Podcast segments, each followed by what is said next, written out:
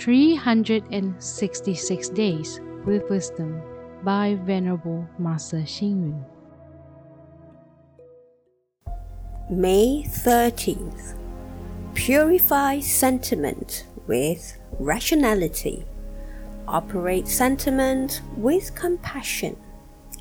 Regulate sentiment with etiquette. Guide sentiment with ethics. The purification of love is compassion. The sublimation of life is our true nature. We love nature, the mountains, the sea, trees, and flowers, but we never think of possessing them. Similarly, when we see an artistic building, a new car model, a beautiful person, we would admire them, but we need not think of owning them.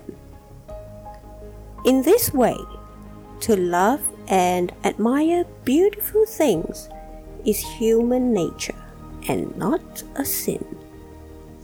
However, lust is different from love. It is to possess, and it is a selfish desire. Due to lust, greed arises and contaminates our true nature. Thus, lust and love are totally different. The worst result of lust is jealousy. Someone once said that we can find a woman who does not eat, but we cannot find a woman who is not jealous.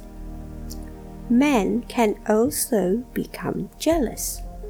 Some wives can tolerate their husband's debaucheries, but some husbands cannot stand to see their wives talking to another man.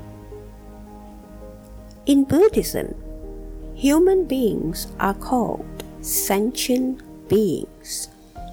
With love, there will be strength and sublimation of state of mind.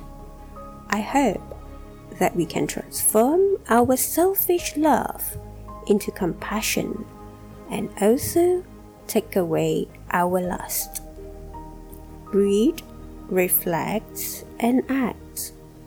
Lust is different from love. It is to possess, and it is a selfish desire. Please tune in, same time tomorrow as we meet on air.